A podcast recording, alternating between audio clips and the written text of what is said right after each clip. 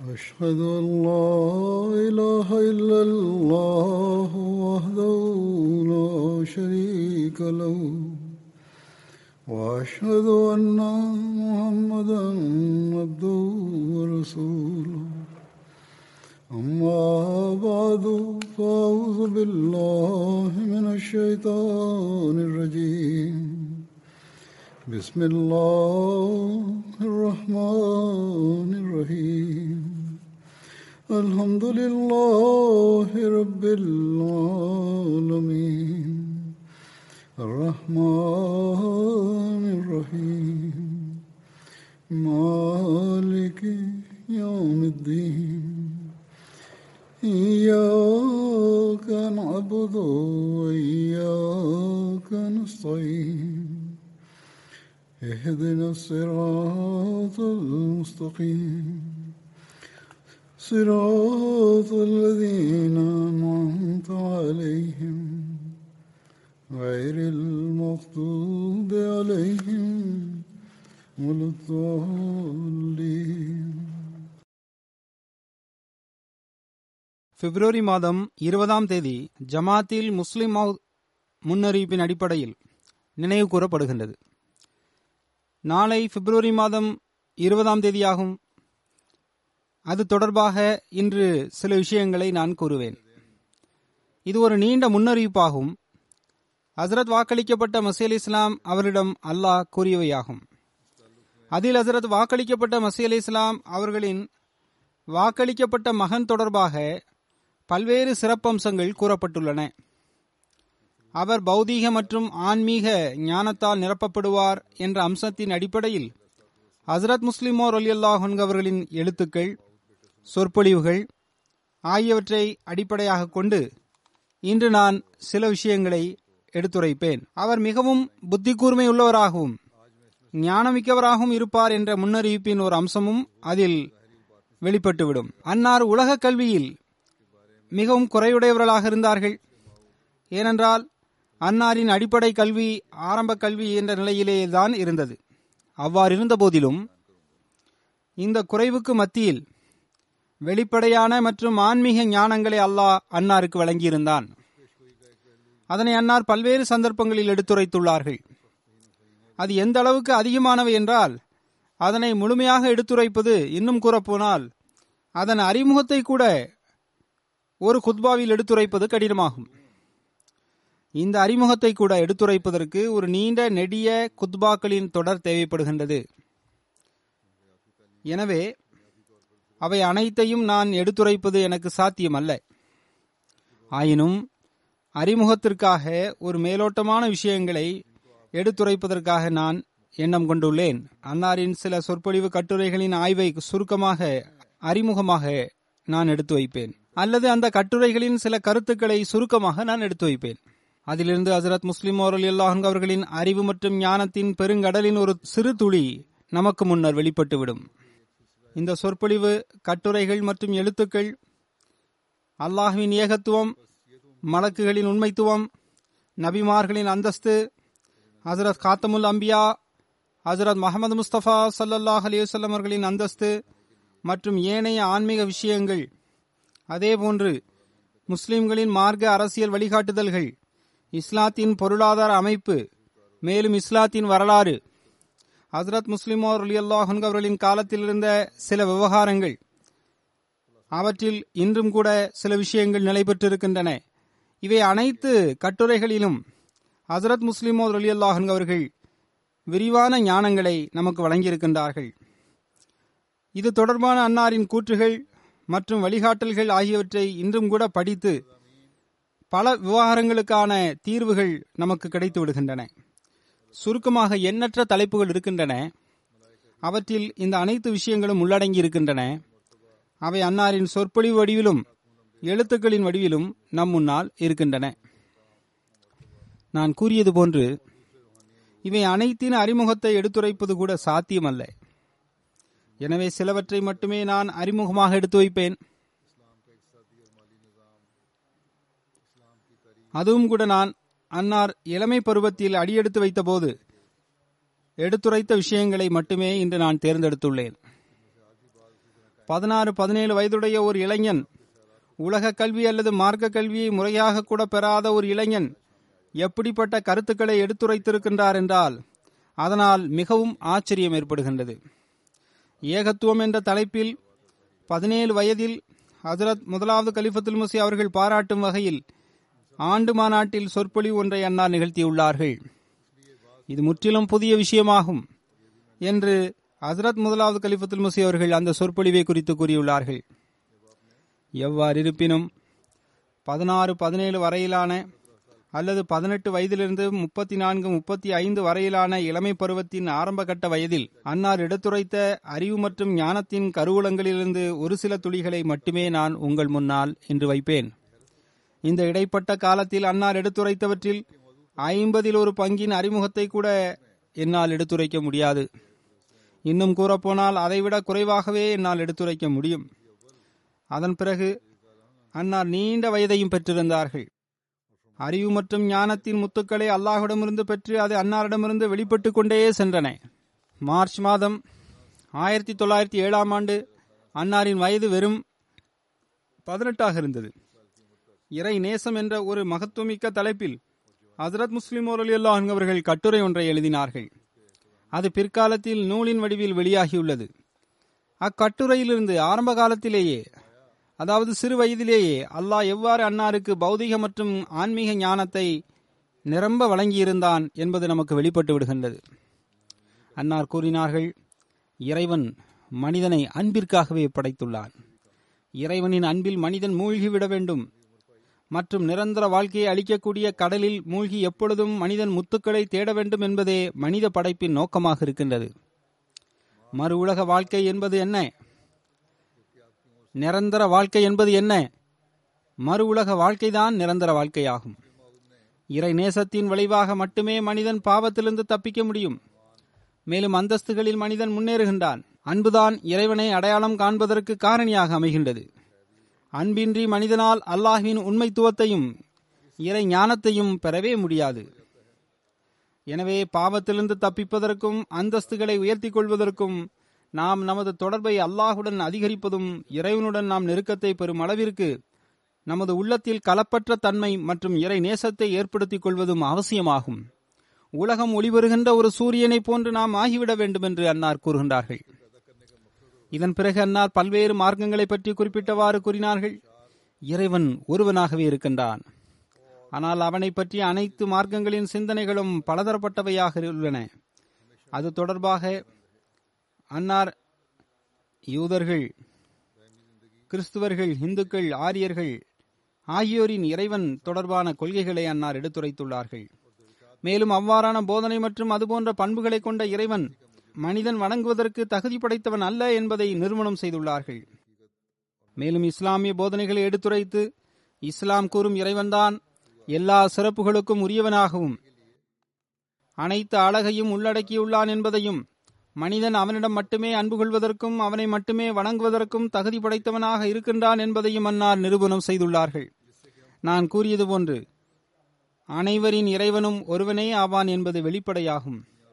ஆயினும் மற்ற மார்க்கங்கள் எடுத்துரைக்கின்ற இறைவன் பற்றிய சிந்தனை அதற்கெதிரில் இறைவனை பற்றி இஸ்லாம் எடுத்துரைக்கின்ற சிந்தனையே உண்மையான சிந்தனையாகும். அதன் மூலம்தான் இறைவன் மீதான அன்பு கூட மனித உள்ளங்களில் ஏற்பட முடியும். இறைவனின் பண்புகளை குறிப்பிட்டவாறு வேறு எந்த மார்க்கத்திலும் இந்த அளவிற்கு இறைவனின் பண்புகள் எடுத்துரைக்கப்படவில்லை என்பதை அன்னார் நிறுவனம் செய்துள்ளார்கள். இஸ்லாம் எடுத்துரைத்துள்ள இறை பண்புகளில் மற்ற மார்க்கங்கள் சிறப்புகளின் அடிப்படையில் பங்கு பெற முடியாது. இறுதியில் அன்னார் இஸ்லாத்தின் உயிருள்ள இறைவனுக்கான ஆதாரத்தை முன்வைத்தார்கள். இஸ்லாத்தின் இறைவன் மட்டுமே வகி மற்றும் இல்ஹாமின் மூலம் இன்றும் மனிதனுக்கு வழிகாட்டுகின்றான் என்பதை முன்வைத்தார்கள். எவ்வாறு இதற்கு முன்பு வழிகாட்டினானோ அவ்வாறே இன்றும் வழிகாட்டுகின்றான். இதுவே உயிருள்ள இறைவனுக்கு இறைவனின் மிக பெரும் சிறப்பம்சமாகும் என்பதை நிறுவனம் செய்துள்ளார்கள். பின்னர் அன்னார் இதனையும் எழுதியுள்ளார்கள். இறுதியில் நான் கட்டுரையின் முழுமை செய்கின்ற இடத்திற்கு வந்துவிட்டேன். ஏனென்றால் மற்ற மார்க்கங்களின் இறைவன் நேசம் கொள்வதற்கு தகுதி படைத்தவனாக இல்லை என்பதை நான் நிறுவனம் செய்திருக்கின்றேன். அதன் போதனைகளில் குறை உள்ளது. அவற்றின்படி மனிதனால் செயல்பட முடியாது என்று அன்னார் கூறுகின்றார்கள். எவ்வாறு இருப்பினும் அன்னார் எழுதியுள்ளார்கள் இஸ்லாமிய போதனை மனித போதனைக்கு ஏற்றதாகும். மேலும் இறைவன் ஆற்றல் மிக்கவனாக இருக்கின்றான். அனைத்து குறைகளிலிருந்தும் தூயவனாக இருக்கின்றான். இஸ்லாத்தின் ஒரு ச- பெரும் சிறப்பாக அன்னார் இந்த விஷயத்தை கூறியுள்ளார்கள். அதாவது அந்த இறைவன் மீது அன்பு கொள்ளக்கூடியவர்களுக்கு முற்றிலும் தெளிவான பதில் மட்டும் கிடைப்பதில்லை. மாறாக இறைவன் அந்த நபரை சோதித்த பிறகு அவருடன் உரையாடுகின்றார். இந்த விஷயம் நினைவிற்கொள்ள வேண்டியதாகும். நினைவில் வைக்கவும் வேண்டும். அதாவது அல்லாஹ்விடமிருந்து தெளிவான பதில் கிடைப்பது மட்டுமல்ல மாறாக மனிதனுக்கு ஒரு சோதனையை கடக்க நேரிடுகின்றது. அதன் பிறகு இறைவன் அவனுடன் உரையாடி விடுகின்றான். அந்த அன்பின் வெப்பமானது அன்பு கொள்ளக்கூடிய ஒவ்வொருவரின் உள்ளத்திலும் எல்லா விஷயங்களையும் எரித்து விடுகின்றது. மேலும் இறைவனது ஆறுதல் அளிக்கக்கூடிய கூற்றால் அது தணிந்து விடுகின்றது. பதில் கிடைக்காத நிலையில் ஏற்பட்ட ஏக்கம் மற்றும் துடிப்பை அது அகற்றி விடுகின்றது. இவ்வாறு அன்பு மேலும் ஒளிமயமாகி விடுகின்றது. நான் இறைவனுக்கு மேலும் நெருக்கமாகிவிட வேண்டும் என்ற உணர்வு அவரது உள்ளத்தில் தோன்றி விடுகின்றது இவ்வாறு அந்த உணர்வில் முன்னேறி முன்னேறி நீர் எம்மிடமிருந்து நான் உம்மிடமிருந்து என்று இறைவன் கூறும் நிலைக்கு அருகில் அந்த மனிதனை அது சென்றடைய செய்து விடுகின்றது. அதன் பொருள் என்னவென்றால் உண்மையில் கூறுவதாக இருந்தால் இறைவனின் மகத்துவம் மிக்க பெயரை உலகிற்கு வெளிப்படுத்தக்கூடியவர்கள் இத்தகைய மக்களாகவே இருக்கின்றார்கள். அவர்கள் இறைவனின் நேசம் எனும் நதியில் மூழ்கி விடுகின்றனர். இறைவன் மீது அன்பு கொண்ட காரணத்தால் மட்டுமே அவர்களுக்கு அந்த கண்ணியம் கிடைக்கின்றது. ஹசரத் முஸ்லிம் ஓரல் அவர்கள் எழுதுகின்றார்கள் இறை நேசம் என்ற சொல்லை நான் எந்த அளவுக்கு சிந்திக்கின்றேனோ அதே அளவிற்கு ஒரு சிறப்பான இன்பமும் உத்வேகமும் உள்ளத்தில் தோன்றுகின்றது. இஸ்லாமிய மார்க்கம் எவ்வளவு அன்பிற்குரியதாக இருக்கின்றது? அந்த மார்க்கமானது நம்மை எப்படிப்பட்ட அருட்கொடையின் பக்கம் வழிகாட்டுகின்றது என்றால் அதன் மூலம் நமது உள்ளமும் மூளையும் ஒளிமயமாகி விடுகின்றது. இஸ்லாமிய போதனை காயம்பட்ட நமது உள்ளங்களுக்கு மருந்தளிக்கக்கூடியதாக இருக்கின்றது. இஸ்லாம் தோன்றவில்லை என்றால் இறைவன் மீது ஆணையாக உண்மையை தேடுபவர் உயிருடனேயே மரணித்திருப்பார். மேலும் எவர்களது உள்ளங்களில் இறை நேசத்திற்கான ஆர்வம் இருக்குமோ அவரது முது எலும்புகள் உடைந்திருக்கும். இறை நேசம் என்பது ஒரு சாத்தியமற்ற விஷயமாக கருதப்பட்டிருக்கும். மேலும் அதனை ஒரு கற்பனையாகவே கருதியிருப்பார்கள். ஏனென்றால் நாம் இறை நேசம் கொள்ளத்தக்க ஒரு இருப்பு இல்லை என்பதை மக்கள் காண்கின்ற போது அவர்கள் அன்பு கொள்ளக்கூடிய அந்த இருப்பின் மீது சந்தேகம் கொள்ளாமல் எங்கனம் இருப்பர். இறைவன் இஸ்லாம் போன்ற மார்க்கத்தை மனிதனுக்கு வழங்கி வேதனை அடைந்த உள்ளங்களுக்கு ஆறுதலை நல்கியுள்ளான். காயம்பட்ட இதயங்களுக்கு மருந்தளித்துள்ளான். ஓர் இறைவன் மீது நம்பிக்கை கொள்ளக்கூடிய மனிதன் நான் யார் மீது அன்பு கொள்கின்றனோ அவன் ஒவ்வொரு அணுக்களையும் பார்க்கின்றான் உள்ளங்களின் கூற்றுகளை பார்க்கின்றான். அவன் கேட்கின்றான் அவன் பேசுகின்றான் என்பதை காணுகின்ற போது அந்த மனிதன் மகிழ்ச்சி அடைகின்றான். அது மட்டுமல்ல அந்த இறைவன் தன் மீது அன்பு கொள்ளக்கூடியவர்களுக்கு நற்கூலி வழங்குகின்றான் என்பதையும் அறியும் போது அவன் தனது உள்ளத்தில் அந்த அன்பின் காரணமாக இன்பத்தை பெறுகின்றான். சிறப்பான இன்பத்தை உணர்கின்றான். ஹசரத் முஸ்லிம் அல்லாஹும் அவர்கள் ஆயிரத்தி தொள்ளாயிரத்தி எட்டாம் ஆண்டு டிசம்பர் மாதம் இருபத்தெட்டாம் தேதி ஒரு மிக பெரும் சாறு நிறைந்த சொற்பொழிவை ஆற்றினார்கள். நாம் எவ்வாறு வெற்றி பெற முடியும் என்ற தலைப்பில் சொற்பொழிவாற்றினார்கள். இந்த சிந்தனை பத்தொன்பது வயதுடைய இளைஞனின் சிந்தனையாகும். அந்த சொற்பொழிவில் அன்னார் ஏராளமான விஷயங்களை கூறியிருக்கின்றார்கள். இன்னல்லாஹ் அஷ்தரா மினல் மூமினீன அன்புசிஹிம் வ அம்வாலிஹிம். சூரா தௌபாவின் நூற்றி பதினொன்று நூற்றி பன்னிரண்டு வசனங்களை ஓதினார்கள். அதன் பிறகு கூறினார்கள் ஒவ்வொரு மனிதனும் இறைவன் ஏன் என்னை படைத்தான் என்பதை சிந்திக்க வேண்டும். அதே நேரம் மரணிப்பது எல்லா மனிதர்களுக்கும் அவசியமாக இருக்கின்றது. மரணித்த பிறகு என்ன நடக்கும் என்பதை மனிதன் சிந்திக்க வேண்டும். சில நாட்கள் வாழ்க்கைக்காக மனிதன் இந்த அளவிற்கு முயற்சி செய்கின்றான் என்றால் திட்டங்கள் தீட்டுகின்றான் என்றால் முடிவு பெறாத வாழ்க்கைக்காக எந்த அளவிற்கு முயற்சிகள் செய்ய வேண்டும்? அந்த முயற்சிகள் அவசியமில்லையா? அதாவது மறு உலகின் வாழ்க்கை என்பது எல்லையற்றதாகும். அந்த வாழ்க்கைக்காகவும் நாம் ஏதாவது ஏற்பாட்டை செய்ய வேண்டும் அல்லவா இது மிக முக்கியமான கேள்வியாகும். திருக்குரானின் போதனைகளின் ஒளியில் அன்னார் விவரிக்கின்றார்கள். மனிதன் ஒரு சிறிய வியாபாரம் செய்யும் போது கூட மிகவும் எச்சரிக்கையாக இருக்கின்றான். எது நன்மையாகவும் பயனளிக்கக்கூடியதாகவும் இருக்கின்றதோ அதனையே மனிதன் வாங்குகின்றான். அவ்வாறு இருக்க லட்சங்கள் அல்ல கோடிகளும் அல்ல. இன்னும் கூறப்போனால் எல்லையற்ற லாபம் தரக்கூடிய வியாபாரத்தை மனிதன் செய்யாமல் இருப்பது எவ்வளவு வேதனைக்குரியதாகும். எனவே திருக்குரானின் போதனையின் ஒளியில் அன்னார் கூறுகின்றார்கள் தனக்கு பயனளிக்கக்கூடிய செல்வங்களை மனிதன் ஒன்று திரட்ட வேண்டும். அதை விட்டுவிட்டு தனக்கு பிறகு வாரிசுகளை அழிவிற்குள்ளாக்கும் செல்வங்களை ஒன்று திரட்டக்கூடாது. இந்த உலகியல் செல்வங்களை வாரிசுகள் அழித்துவிடக்கூடும். ஆனால் மனிதன் திருக்குரான் எடுத்துரைத்துள்ள இந்த வியாபாரத்தை செய்வானே என்றால் அது அவனுக்கு லாபம் அளிக்கக்கூடியதாக இருக்கும். அதன் பிறகு எவரும் அதனை அழிவிற்குள்ளாக்க முடியாது. இன்னும் கூறப்போனால் மரணித்த பிறகும் அவனுக்கு பயனளிக்கக்கூடியதாக இருக்கும். அன்னார் கூறுகின்றார்கள் இறைவன் அத்தகைய வியாபாரிகளுக்கு சுயமே தானே கணக்காளராக ஆகிவிடுகின்றான். எனவே எவரது கணக்காளராக இறைவனாகி விடுகின்றானோ அவருக்கு வேறு என்ன தேவை இருக்க முடியும்? எவர் இவ்வாறு இறைவனுடன் வியாபாரம் செய்கின்றாரோ இறைவனின் படைகளில் நுழைந்து விடுகின்றாரோ அவர்கள் தைரியமாக இருக்க வேண்டும். அவர்கள் தமது உயிரை சொல்லால் அல்ல மாறாக செயலால் இறைவனிடம் ஒப்படைத்து விட வேண்டும். உசூர் அவர்கள் அதுபோன்று வியாபாரம் செய்யக்கூடியவர்களின் உதாரணமாக ஹசரத் மூசா மற்றும் ஹசரத் நபி நாயகம் சல்லாஹ் அலிசல்லம் அவர்கள் ஆகியோரின் வெற்றிகளை குறிப்பிட்டுள்ளார்கள். எவ்வாறு அவர்களுக்கு எதிரிகளின் மீது இறைவன் வெற்றி வழங்கினான் என்பதை கூறியுள்ளார்கள். இந்த வியாபாரத்தில் லாபம் பெறுவதற்கு சில நிபந்தனைகள் உள்ளன. முதலாவது நிபந்தனை என்னவென்றால் மனிதன் எப்போதும் தனது பாவங்களுக்கு மன்னிப்பு கேட்டுக் கொண்டிருக்க வேண்டும். இவ்வாறு பாவ மன்னிப்பு கேட்பதன் மூலம் மனிதன் தனது உள்ளத்தில் உள்ள துருக்களை அகற்றி விடுகின்றான். இரண்டாவதாக மனிதன் இறைவனுடனான தொடர்பை உறுதிப்படுத்துவதற்காக இறை வணக்கத்தின் பக்கம் கவனம் செலுத்த வேண்டும். மூன்றாவதாக இறைவனை புகழ்வது நன்றி கூறுவது மற்றும் இறைவனின் கருணைகளை நினைவு கூறுவதற்கு இந்த அனைத்து காரியங்களுக்காகவும் மனிதன் முயல வேண்டும். நான்காவதாக நன்மைகளை ஏவ வேண்டும். ஐந்தாவதாக இறைவனின் வரம்புகளை பாதுகாக்க வேண்டும். அதாவது அல்லாஹ் வகுத்துள்ள சட்டங்களை பாதுகாக்க வேண்டும். இந்த விஷயங்களின்படி மனிதன் அமல் செய்யக்கூடிய களப்பற்ற தன்மை கொண்ட நம்பிக்கையாளர் வெற்றி வாகை சூடி இறைவனிடமிருந்து நற்செய்தி பெறுகின்றார். அடுத்து ஆயிரத்தி தொள்ளாயிரத்தி பதினாறாம் ஆண்டில் கிலாஃபத் அரியணையில் அமர்ந்த இரண்டாம் ஆண்டில் அன்னார் இறை தியானம் என்ற தலைப்பில் சொற்பொழிவு நிகழ்த்தினார்கள். அதில் அன்னார் மிகவும் தனிச்சிறப்பான முறையிலும் உள்ளம் கவரும் வகையிலும் இறை தியானத்தையும் அதனுடன் தொடர்புடைய விஷயங்களையும் எடுத்துரைத்தவாறு இறை தியானம் என்றால் என்ன அதனுடைய தேவைகள் என்ன அதனுடைய வகைகள் மற்றும் நன்மைகள் என்ன என்ன என்பதையெல்லாம் விளக்கியுள்ளார்கள். அன்னார் இதே கட்டுரையில் இன்றைய காலத்தின் சூஃபிகளின் தன்மைகள் தொடர்பாகவும் கூறியுள்ளார்கள். இன்றைய காலத்து சூஃபிகளின் திக்ரின் வடிவம் என்பது சடங்கு சம்பிரதாயங்களிலும் இறை நெருக்கத்தை பெறுவதிலிருந்து மனிதனை விளக்கக்கூடியதாகவும் இருக்கின்றது. திக்ர் என்பது நான்கு வகைப்படும். முதல் வகை தொழுகையாகும் இரண்டாவது வகை திருக்குரான் ஓதுவதாகும் மூன்றாவது அல்லாஹ்வின் பண்புகளை எடுத்துரைப்பதாகும் அதனை மீண்டும் மீண்டும் நினைவு கூர்ந்து அதனை ஒப்புக்கொள்வதாகும் மேலும் அதன் விளக்கத்தை நாவினால் எடுத்துரைப்பதும் ஆகும். நான்காவதாக இறை பண்புகளை தனிமையில் எடுத்துரைத்து சீர்தூக்கி பார்ப்பதும் மக்களுக்கு மத்தியில் அதனை வெளிப்படுத்துவதும் ஆகும்.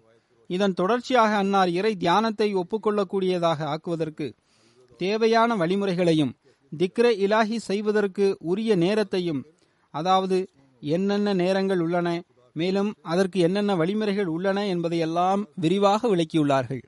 இதே சொற்பொழிவில் மக்காமே மஹமூத் புகழுக்குரிய அந்தஸ்தை அடைய செய்யக்கூடிய திக்ர் அதாவது தஹஜு தொழுகையை தொடர்ந்து தொழுது வருமாறு அன்னார் வழிகாட்டியுள்ளார்கள்.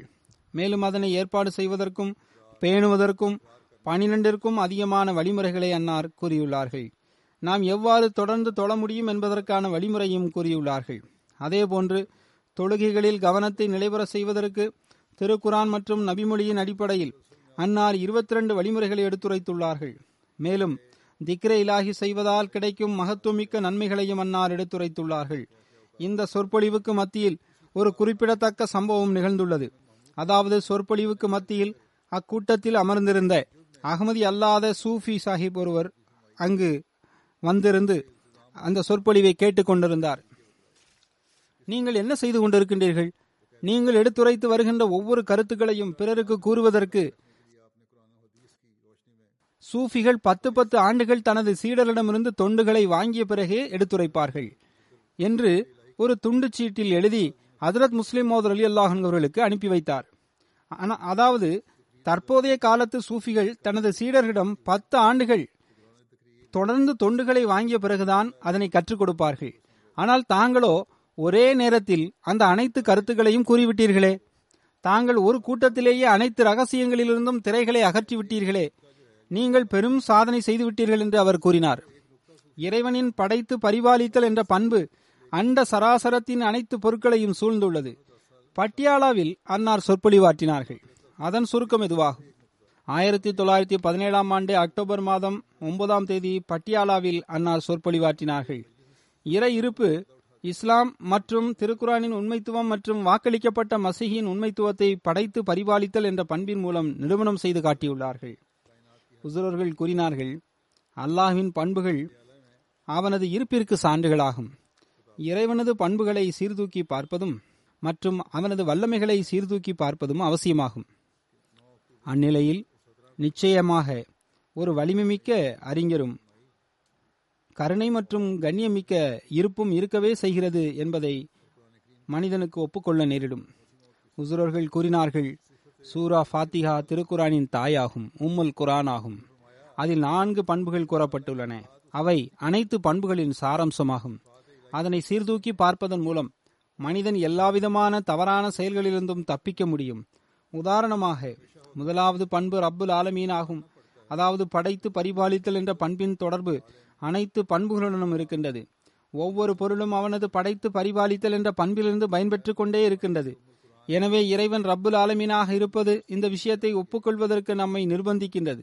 அதாவது எந்த இறைவன் உடலின் பரிணாம வளர்ச்சிக்கும் முன்னேற்றத்திற்கும் உயர்தரமான ஏற்பாடுகளை செய்திருக்கின்றானோ அவன் ஆன்மாவின் உயிரோட்டத்திற்கும் தேவையான ஏற்பாடுகளை செய்திருப்பான். அது உடலை விட விலைமதிக்க முடியாததாகும். அதாவது எல்லா சமுதாயத்திலும் அல்லாவின் அபிமார்கள் வந்துள்ளார்கள் என்று திருக்குரான் கூறுகின்றது. அவர்கள் மனிதனின் தர்பியத் மற்றும் ஆன்மீக வளர்ச்சி மற்றும் முன்னேற்றத்திற்கு ஏற்பாடுகளை செய்து தந்துள்ளார்கள். இறுதியாக அல்லாஹரத் முகமது முஸ்தபா சல்லாஹ் அலிவசல்லம் அவர்களை அனுப்பினான். உலகத்தின் அனைத்து சமுதாயங்களையும் அனைத்து காலத்து மக்களையும் சீர்திருத்துவதற்காக அல்லாஹ் அன்னாரை அனுப்பினான். அன்னார் மூலமாக ஷரியத் முழுமை செய்யப்பட்டு விட்டது எனவே எனக்கு பிறகு இறைவனுடன் உரையாடும் கண்ணியத்தை பெறக்கூடிய இறை அடியார்கள் தோன்றிக் கொண்டே இருப்பார்கள். அவர்கள் மக்களுக்கு இந்த ஷரியத்தின் கருத்துக்களை எடுத்துரைத்து அவர்களை இறைவனுடன் சந்திக்க வைப்பார்கள் என்று கூறினார்கள். எனவே இக்காலத்திலும் அல்லாஹுவின் ருபூபியத் என்ற பண்பின் அடிப்படையில் அல்லாஹ் ஹசரத் மிர்சா சாஹிப் அவர்களை அனுப்பியுள்ளான். அவர்கள் இறைவனுடன் உரையாடுவதற்கும் படைப்பினத்தை சீர் செய்வதற்கும் வாதம் செய்துள்ளார்கள். இறைவனின் செயல் ஒத்தாசைகள் அன்னாரின் முன்னறிப்புகள் முழுமை பெறுவதன் மூலம் வெளிப்பட்டன. உயிருள்ள அடையாளங்கள் அன்னாரின் வாதத்தின் உண்மைத்துவத்தையும் நிறுவனம் செய்துள்ளன. எவ்வாறு இதற்கு முன்பு தனது அடியார்களின் ஆன்மீக பராமரிப்பை இறைவன் செய்தானோ அதேபோன்று இப்போதும் செய்கின்றான். அவன் கூறிய வழிகளில் நடந்து இன்றும் கூட ஆயிரம் வருடங்களுக்கு முன்பாக பெறப்பட்ட அந்த அருட்கொடைகளையும் நன்மைகளையும் நாமும் பெற முடியும். அடுத்த அன்னாரின் ஒரு சொற்பொழிவு உள்ளது. ஆயிரத்தி தொள்ளாயிரத்தி பத்தொன்பதாம் ஆண்டின் ஆரம்பத்தில் இஸ்லாத்தின் கருத்து வேறுபாடுகளின் ஆரம்பம் என்ற தலைப்பில் அன்னார் மாடர்ன் ஹிஸ்டாரிக்கல் சொசைட்டி அமைப்பின் ஒரு கூட்டத்தில் இஸ்லாமியா காலேஜ் லாகூரில் சொற்பொழிவாற்றினார்கள். இந்த சொற்பொழிவு முற்றிலும் சுமார் நூறு பக்கங்களை கொண்டதாகும். அதன் சாராம்சம் இதுவாகும். நான் கூறியது போன்று ஆயிரத்தி தொள்ளாயிரத்தி பத்தொன்பதாம் ஆண்டு பிப்ரவரி இருபத்தி ஆறாம் தேதி லாகூரில் உள்ள இஸ்லாமியா காலேஜ் ஹிஸ்டோரிக்கல் அமைப்பின் சார்பாக ஒரு அசாதாரணமான கூட்டம் ஒன்று நடைபெற்றது. அதில் இவ்வாறு அன்னார் கூறினார்கள். சையத் அப்துல் காதர் சாஹிப் ப்ரொஃபசர் அவர் வரலாற்று பேராசிரியர் ஆவார். அன்னாரின் தலைமையில் அந்த கூட்டம் நடைபெற்றது. அதில் பெரும் பெரும் பேராசிரியர்கள் கலந்து கொண்டிருந்தனர். அகமதி அல்லாத வரலாற்று பேராசிரியரான அப்துல் காதர் சாஹிப் அவர்களும் அதில் இருந்தார்கள். அவர்களின் தலைமையில்தான் இந்த கூட்டம் நடைபெற்றது. இந்த கட்டுரையின் முக்கியத்துவத்தை எடுத்துரைத்தவாறு அன்னார் கூறுகின்றார்கள். இஸ்லாத்தில் பிரிவினைக்கான அடித்தளம் ஹசரத் நபிகள் நாயகம் சல்லல்லாஹ் அலிவசல்லம் அவர்கள் மரணித்த பதினைந்து ஆண்டுகளுக்கு பிறகு ஏற்பட்டது. அந்த காலத்திற்கு பிறகு முஸ்லிம்களிடம் பிரிவினையும் கருத்து வேறுபாடுகளும் பறந்துபட்டதாக ஆகிக்கொண்டு சென்றது. அந்த காலத்தின் வரலாறு இருள் நிறைந்த திரைகளில் மறைந்து கிடக்கின்றது. இஸ்லாத்தின் எதிரிகளை பொறுத்தவரை இஸ்லாம் என்பது முற்றிலும் கரைபிடிந்த வடிவமாகும். இஸ்லாமிய மார்க்கத்தின் நண்பர்களுக்கும் கூட தலையை சுற்ற வைக்கும் கேள்விகள் இருக்கின்றன. அக்காலத்தில் வரலாற்றின் புதைகுழியிலிருந்து பாதுகாப்பாக கடந்து செல்லக்கூடிய மக்கள் மிக குறைவானவர்களாகவே இருக்கின்றனர். எனவே இன்று உங்களுக்கு முன்னால் அது தொடர்பாக சிலவற்றை எடுத்துரைப்பதை நான் விரும்பியுள்ளேன். எனவே உசுர் சொற்பொழிவாற்றினார்கள். விலை மதிப்பு மிக்க அறிவுரைகள் அதில் இடம்பெற்றிருந்தன. ஆராய்ச்சியும் இருந்தது. அதனுடைய சுருக்கம் என்னவென்றால் இஸ்லாத்தின் குழப்பங்களுக்கு சில பெரிய பெரிய சகாபிகளும் காரணம் என்ற சிந்தனை முற்றிலும் தவறாகும். உசுரோர்கள் தமது இந்த கட்டுரையில் ஹசரத் உஸ்மான் அலி அல்லாஹ் அவர்களின் ஆரம்ப காலத்தின் ஆரம்ப நிலைமைகளையும் ஹசரத் நபி ஸல்லல்லாஹு அலைஹி அவர்களின் பார்வையில் ஹசரத் உஸ்மான் அலி அல்லாஹ் அவர்களுக்கு இருந்த அந்தஸ்தையும் எடுத்துரைத்தார்கள். குழப்பம் எங்கிருந்து உருவானது? இஸ்லாமிய கிலாஃபத் என்பது ஒரு மார்க்க ஏற்பாடாக இருந்தது. சஹாபிகளை பற்றிய தப்பெண்ணம் ஆகுமற்றது போன்ற விஷயங்களை விவாதித்தவாறு குழப்பத்தின் காரணங்களையும் ஹசரத் உஸ்மான் அலி அவர்களின் காலத்தில் அது ஏற்படுவதற்குரிய காரணிகளையும் அன்னார் எடுத்துரைத்துள்ளார்கள். குழப்பத்தின் தலைவரான மற்றும் தோற்றுநரான அப்துல்லா பின் சபா நிலைமையை பற்றியும் அக்காலத்தில் கூஃபா பசரா சிரியா மற்றும் அங்குள்ள முஸ்லிம்களின் பொதுவான பண்புகளை பற்றியும் அன்னார் விளக்கியுள்ளார்கள்.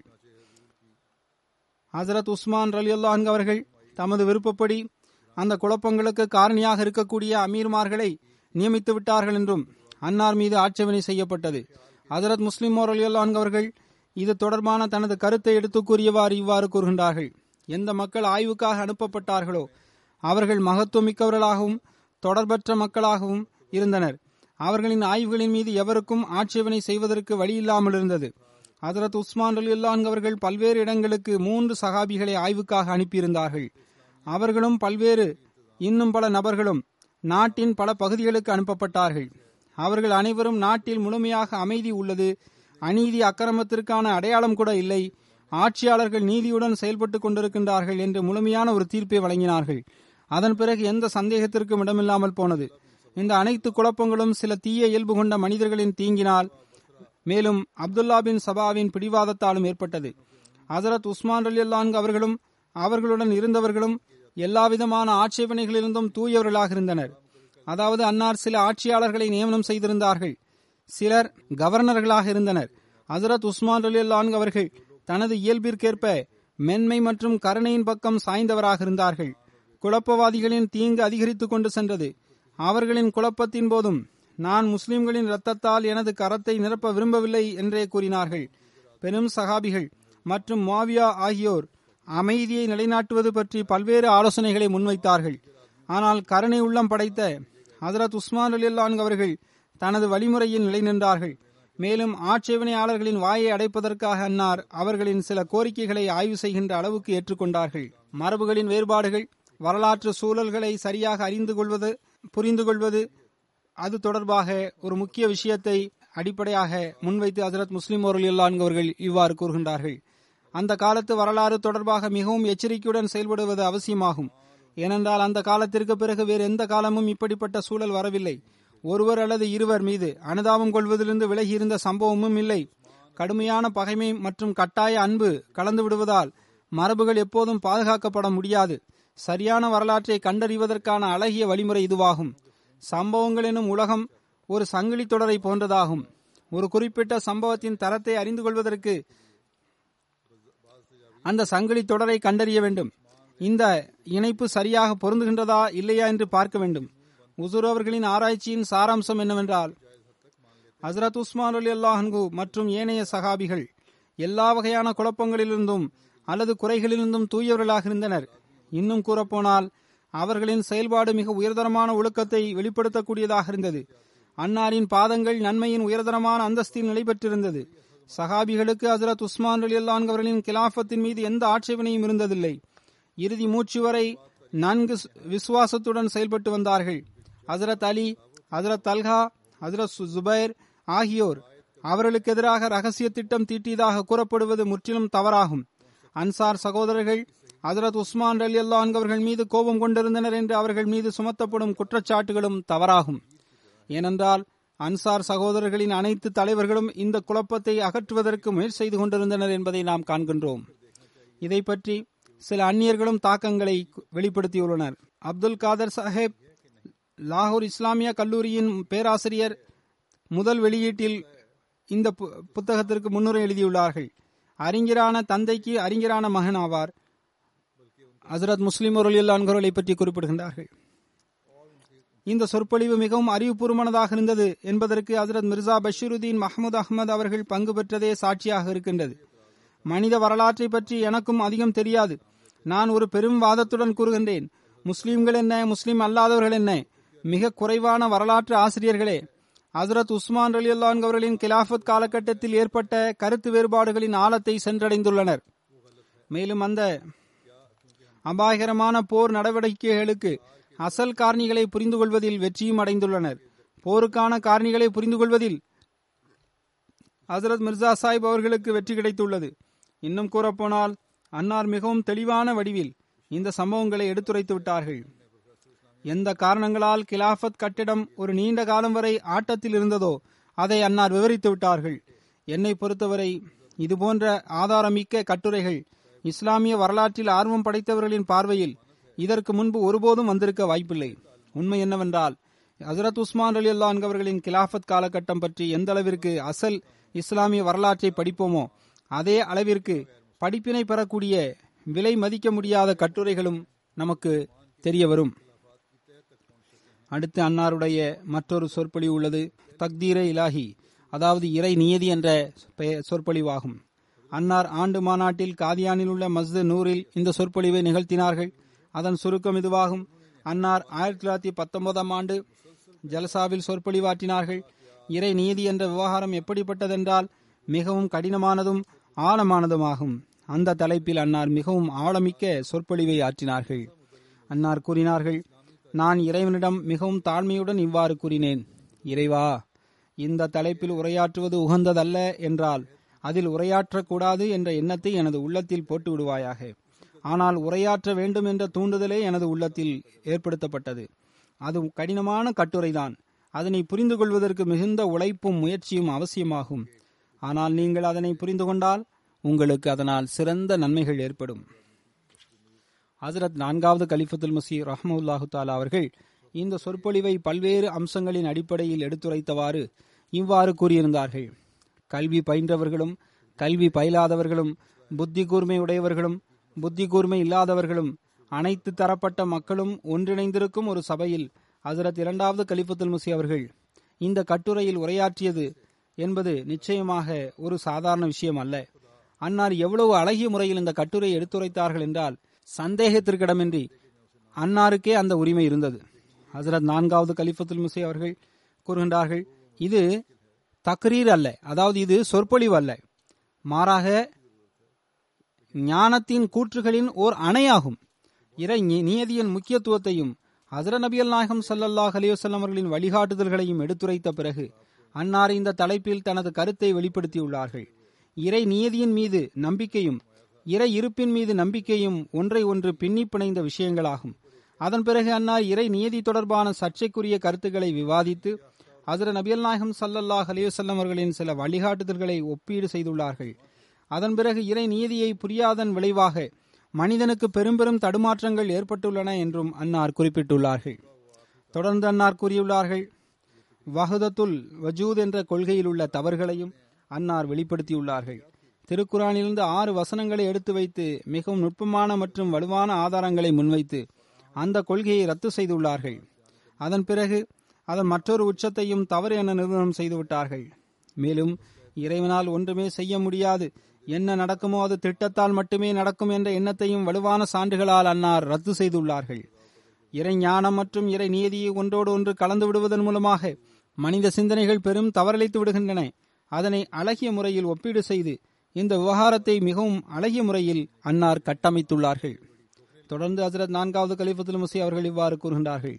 இறை நியதி என்ற விவகாரத்தில் எல்லா அம்சங்களை பற்றியும் இந்த சொற்பொழிவு விவாதித்துள்ளது. பல்வேறு தரப்பட்ட பழைய மற்றும் புதிய ஆட்சேபனைகளுக்கும் இதில் பதில்கள் வழங்கப்பட்டுள்ளன. இறை நியதி தொடர்பான குறிப்பில் அன்னார் ஏழு ஆன்மீக அந்தஸ்துகளையும் குறிப்பிட்டுள்ளார்கள். அவை இறை நியதி என்ற விவகாரத்தின் பொருளை சரியாக புரிந்து அதன் தேட்டங்களை முழுமை செய்வதன் விளைவாக மனிதனுக்கு கிடைக்க முடியும். எவ்வாறு இருப்பினும் இது படிக்க வேண்டிய புத்தகமாகும்.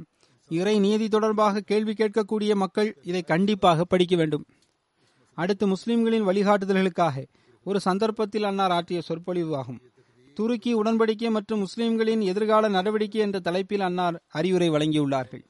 இந்த தலைப்பில் அலகாபாத்தில் கிலாஃபத் கமிட்டியின் ஏற்பாட்டின் கீழ் ஒரு மாநாடு நடந்தது. அந்த கூட்டத்தில் அன்னார் சொற்பொழிவாற்றினார்கள் அதில் கூறப்பட்ட விஷயத்தின் சுருக்கம் இதுவாகும். முதலாம் உலகப் போருக்கு பிறகு வெற்றி பெற்ற நாடுகளின் கூட்டமைப்பினர் உஸ்மானிய செல்வத்துடன் சமாதானத்திற்காக வகுத்த நிபந்தனைகள் மிகவும் இழிவிற்குரியதாக இருந்தன.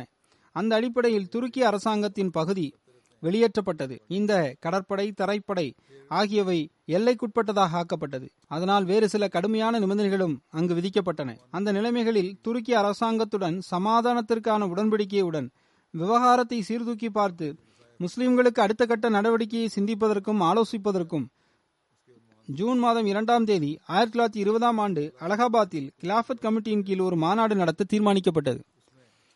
ஜமியத்தே உலமாய ஹிந்து அமைப்பின் பிரபல்யமான தலைவர் மௌலானா அப்துல் பாரி அவர்கள் ஆயிரத்தி தொள்ளாயிரத்தி இருபதாம் ஆண்டு மே மாதம் முப்பதாம் தேதி தனது ஒரு கடிதம் மூலம் மாநாட்டில் தனது கருத்துக்களை எடுத்து வைக்குமாறு ஹசரத் முஸ்லிமோ ரொலியல்லா என்பவர்களுக்கு அழைப்பு விடுத்தார்கள். எனவே ஹசரத் முஸ்லிமோ ரொலியல்லா என்பவர்கள் துருக்கி ஒப்பந்தம் மற்றும் முஸ்லிம்களின் எதிர்கால நடவடிக்கைகள் என்ற தலைப்பில் ஒரே நாளில் அந்த கட்டுரை எழுதினார்கள். மேலும் இரவோடு இரவாக அதை அச்சடித்து ஹசரத் மௌலானா சையத் சர்வர் ஷா சாஹிப் மற்றும் ஹசரத் சையத் வலியுல்லா ஷா சாஹிப் ஹசரத் சௌத்ரி முகமது ஜஃபருல்லா கான் சாஹிப் ஆகியோர் மூலம் அனுப்பி வைத்தார்கள்.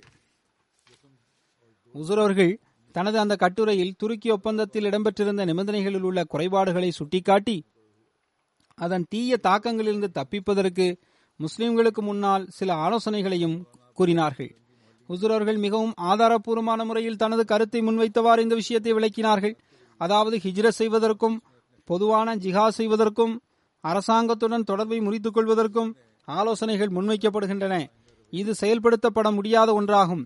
மேலும் இது முஸ்லிம்களுக்கு பாதிப்பை ஏற்படுத்தக்கூடியதாகும் என்றும் ஹசரத் முஸ்லிம் அவர்கள் கூறினார்கள். முஸ்லிம்கள் ஒன்றுபட்ட குரலில் அதாவது அனைவரும் ஒன்றிணைந்து இந்த கருத்தை அரசாங்கத்திற்கு தெரியப்படுத்த வேண்டும். அதாவது நாங்கள் முன்வைத்த சட்டங்களுக்கு எதிராக துருக்கியுடன் சமாதானத்திற்கான நிபந்தனைகளை நீங்கள் செய்துள்ளீர்கள். மேலும் இந்த ஒப்பந்தத்தில் கிறிஸ்துவ காழ்ப்புணர்ச்சியும் வெளிப்படுகின்றது. மேலும் இதன் நிபந்தனைகளில் முதலாளித்துவ சிந்தனைகளுக்கு முக்கியத்துவம் தரப்பட்டுள்ளது. எனவே முஸ்லிம்கள் இந்த தீர்ப்பை விரும்பவில்லை. அதை மாற்றுவதற்கு நாங்கள் கோரிக்கை வைக்கின்றோம். இந்த கட்டுரையில் உசுரர்கள் மேற்குறிப்பிட்ட ஆலோசனை மட்டுமல்லாமல் இஸ்லாம் மற்றும் முஸ்லிம்களின் முன்னேற்றம் மற்றும் வளர்ச்சிக்காக தாமதமின்றி ஒரு உலகளாவிய இஸ்லாமிய லெஜினா அமைப்பை அதாவது நம்பத்தகுந்த இஸ்லாமிய அறிஞரை நிலைநிறுத்துவதன் பக்கம் கவனம் செலுத்த வேண்டும் என்றும் ஆலோசனை வழங்கினார்கள். இந்த கட்டுரையில் படம் பிடிக்கப்பட்டுள்ள காட்சிகள் இன்றும் கூட வெளிப்பட்டு வருகின்றன. அதாவது பொதுவாக சில மேற்கத்திய சக்திகள் முஸ்லிம் அரசாங்கங்களுடன் இதையே நடைமுறையாகத்தான் பின்பற்றி வருகின்றன. இன்றும் கூட இதுதான் நிலைமையாகும். அந்த காலத்தில் இன்டர்நெட் வசதிகள் எல்லாம் இல்லாமல் இருந்தது. அன்னாரின் அசாதாரணமான ஆலோசனை மற்றும் அன்னார் வழங்கிய ஆலோசனைகள் போன்றவை அன்னாருடன் அல்லாஹுவின் சிறப்பான ஒத்தாசை இருந்தது என்பதையே நமக்கு சுட்டிக்காட்டுகின்றது. அன்னாருக்கு அல்லாஹ் வழங்கியிருந்த உலக அறிவும் மேலும் அன்னாரின் புத்தி கூர்மையும் அல்லாஹ் அவரிடம் கூறியிருந்த அந்த முன்னறிவிப்புகளையே நமக்கு வெளிப்படுத்தி காட்டுகின்றது. அடுத்து அன்னாருடைய ஒரு சொற்பொழி உள்ளது மலாய்க்கத்துல்லா. அல்லாஹுவின் வானவர்கள் என்பது அதன் தலைப்பாகும். அது ஆயிரத்தி தொள்ளாயிரத்தி இருபதாம் ஆண்டு டிசம்பர் மாதம் இருபத்தெட்டாம் தேதி உரையாற்றப்பட்டதாகும். பைத்துன் நூர் பள்ளிவாசலில் இரண்டு நாட்கள் இந்த சொற்பொழிவை அன்னார் நிகழ்த்தினார்கள். அல்லாஹுவின் வானவர்கள் என்ற இந்த கட்டுரை இஸ்லாத்தின் அடிப்படை விதிகள் மற்றும் ஈமானியத்துகளில் அடங்கும். இந்த கட்டுரை மிகவும் நுட்பமானது மற்றும் ஆழமானது. இருந்தபோதிலும் உசுரர்கள் அதனை மிகவும் எளிமையாகவும் அகப்பார்வை கொண்ட வடிவிலும் எடுத்துரைத்து விட்டார்கள். திருக்குரானின் அடிப்படையில் வானவர்களின் உண்மைத்துவம் மற்றும் அவர்களின் தேவைகள் வானவர்களின் வகைகள் அவர்களின் கடமைகள் ஆகியவற்றையெல்லாம் அன்னார் எடுத்துரைத்துள்ளார்கள். மேலும் வானவர்களின் கடமைகளும் அவர்களது தொண்டுகளும் மட்டுமின்றி வானவர்களின் இருப்பு தொடர்பான சான்றுகளையும் அது தொடர்பாக எழுப்பப்படும் சந்தேகங்கள் மற்றும் ஆட்சேபனைகளுக்கும் விரிவான பதில்களையும் தெளிவான பதில்களையும் விளக்கத்தையும் அசரத் முஸ்லிம் அவர்கள் அந்த புத்தகத்தில் தந்துள்ளார்கள். கட்டுரையின் இறுதியில் உசுர் அவர்கள் மாணவருடன் தொடர்பை ஏற்படுத்துவதற்கும் அவரிடமிருந்து பயன்பெறுவதற்கும் எட்டு வழிமுறைகளையும் எடுத்துக் கூறியுள்ளார்கள். அதாவது எந்த மனிதர் மீது ஜிப்ரீல் அலை அவர்கள் இறங்கியுள்ளார்களோ அவருக்கு அருகில் மனிதன் அமர வேண்டும். நல்லடியார்கள் மற்றும் நபிமார்களின் தோழமையில் மனிதன் இருக்க வேண்டும். இரண்டு ஹசர நபி அல்நாயகம் சல்லாஹ் அலிவசல்லம் மீது சலவா தோத வேண்டும். மூன்று மன்னிக்க வேண்டும் மேலும் தப்பெண்ணத்தை கைவிட வேண்டும் என்ற எண்ணம் மனிதன் உள்ளத்தில் தோன்ற வேண்டும். மனிதன் இறைவனின் தூய்மையை எடுத்துரைக்கவும் மேலும் அவனது புகழை பாடவும் வேண்டும். ஐந்து. திருக்குரானை சீர்தூக்கி பார்த்து ஓதி வர வேண்டும். ஆறு. எந்த நபர்களுடன் வானவர்கள் இறங்குகின்றார்களோ அந்த நபர்கள் எழுதியுள்ள புத்தகங்களை படிக்க வேண்டும். இக்காலத்தில் ஹசரத் வாக்களிக்கப்பட்ட மசியல் இஸ்லாமர்களின் புத்தகங்களை படிக்க வேண்டும். ஏழு. எந்த இடங்களில் வானவர்கள் இறங்கியுள்ளார்களோ அங்கு செல்ல வேண்டும். சில இறை அடையாளங்கள் உள்ளன. இடங்கள் இருக்கின்றன. அங்கெல்லாம் செல்ல வேண்டும். எட்டு. கலிஃபாவுடன் தொடர்பு இருக்க வேண்டும்.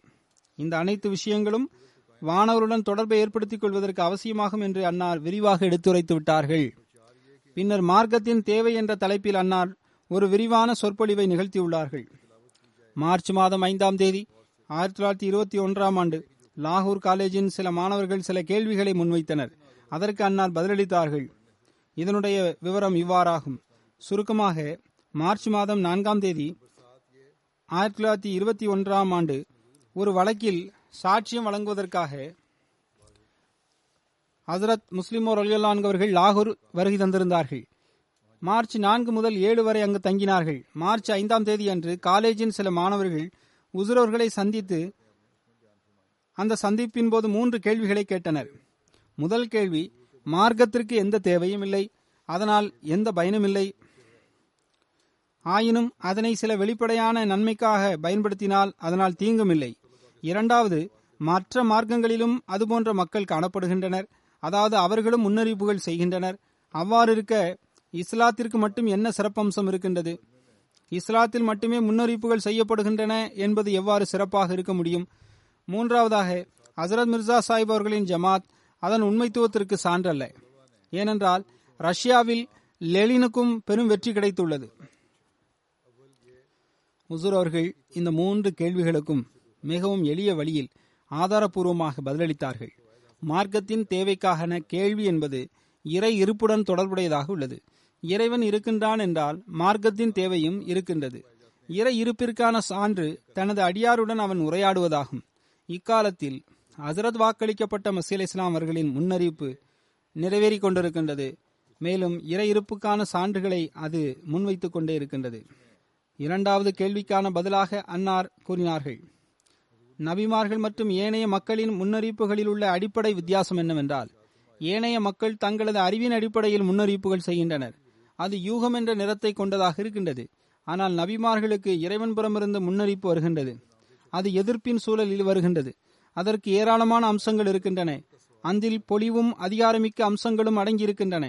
மூன்றாவது கேள்விக்கான பதிலாக அன்னார் கூறினார்கள் ஹசரத் மிர்சா மிர்சா சாஹிப் அவர்களுக்கு கிடைத்துள்ள வெற்றிகள் பற்றி ஹசரத் மிர்சா சாஹிப் முன்னரே வாதம் செய்துள்ளார்கள். அதற்கேற்பவே முன்னேற்றம் அடைந்துள்ளது.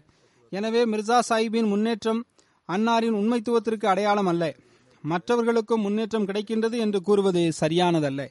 எவ்வாறு இருப்பினும் இது ஒரு நீண்ட நெடிய கட்டுரையாகும். அடுத்து ஆயிரத்தி தொள்ளாயிரத்தி இருபத்தி ஒன்றாம் ஆண்டு இறை இருப்பை பற்றி அன்னார் ஒரு சொற்பொழிவாற்றினார்கள். இதுவும் நீண்ட உரையாகும். நூற்றி தொண்ணூறு பக்கங்களை கொண்டதாகும். சுருக்கம் இவ்வாறாகும். இறை இருப்பு என்ற தலைப்பில் ஞானம் நிறைந்த அகப்பார்வை மிக்க வடிவில் ஒரு அறிவார்ந்த சொற்பொழிவை ஆயிரத்தி தொள்ளாயிரத்தி இருபத்தி ஒன்றாம் ஆண்டு ஹசரத் முஸ்லிம் முரளியுல்லா அவர்கள் நிகழ்த்தினார்கள். ஹசரத் முஸ்லிம் முரளியுல்லா அவர்கள் தனது சொற்பொழிவில் இறை இருப்பிற்கான எட்டு சான்றுகளையும் அதில் செய்யப்படும் ஆட்சேபனைகளுக்கு பதில்களையும் வழங்கியுள்ளார்கள். இறை பண்புகளிலிருந்து இறை இருப்பிற்கான சான்றுகளும் கிடைக்கின்றன என்று கூறி இறை பண்புகளின் வகைகளையும் அன்னார் விளக்கியுள்ளார்கள். அதற்கான சான்றுகளை மன்னார் முன்வைத்துள்ளார்கள். அல்லாஹ் பற்றிய ஐரோப்பிய வாசிகளின் எண்ணங்கள் ஜொராஸ்டர் மார்க்கங்களின் எண்ணங்கள் ஹிந்துக்களின் எண்ணங்கள் மற்றும் ஆரியர்களின் சிந்தனைகளுக்கு எதிராக இறைவன் தொடர்பாக இஸ்லாமிய போதனைகளை விளக்கத்துடன் அன்னார் எடுத்துரைத்துள்ளார்கள். அது மட்டுமல்லாமல் உசுர் அவர்கள் தனது அந்த சொற்பொழிவில் இணை வைத்தலின் பொருளையும் அதன் வகைகளையும் எடுத்துரைத்தவாறு அந்த இஸ்லாத்திற்கு எதிரான குறைகளை ரத்து செய்துள்ளார்கள். இறைவனை பார்த்தல் மற்றும் பார்த்தலின் படித்தரங்கள் அதன் பயன்கள் மற்றும் இறைவனை காண்பதற்குரிய வழிமுறைகள் ஆகியவற்றையும் அன்னார் அந்த சொற்பொழிவில் எடுத்துரைத்துள்ளார்கள். பின்னர்